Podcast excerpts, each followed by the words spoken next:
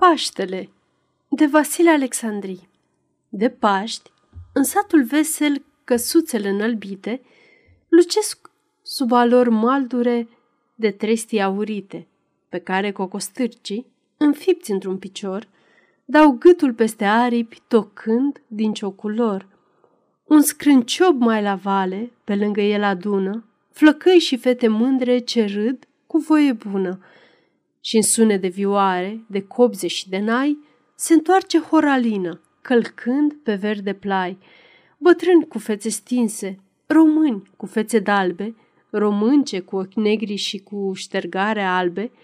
pe iarba răsărită fac praznic la un loc, iar pe împrejur copiii se prind la luptă în joc. Și scrânciobul se întoarce, purtând în legănare perechi îmbrățișate cu dulce înfocare, ochiri scânteietoare și gingașe zâmbiri,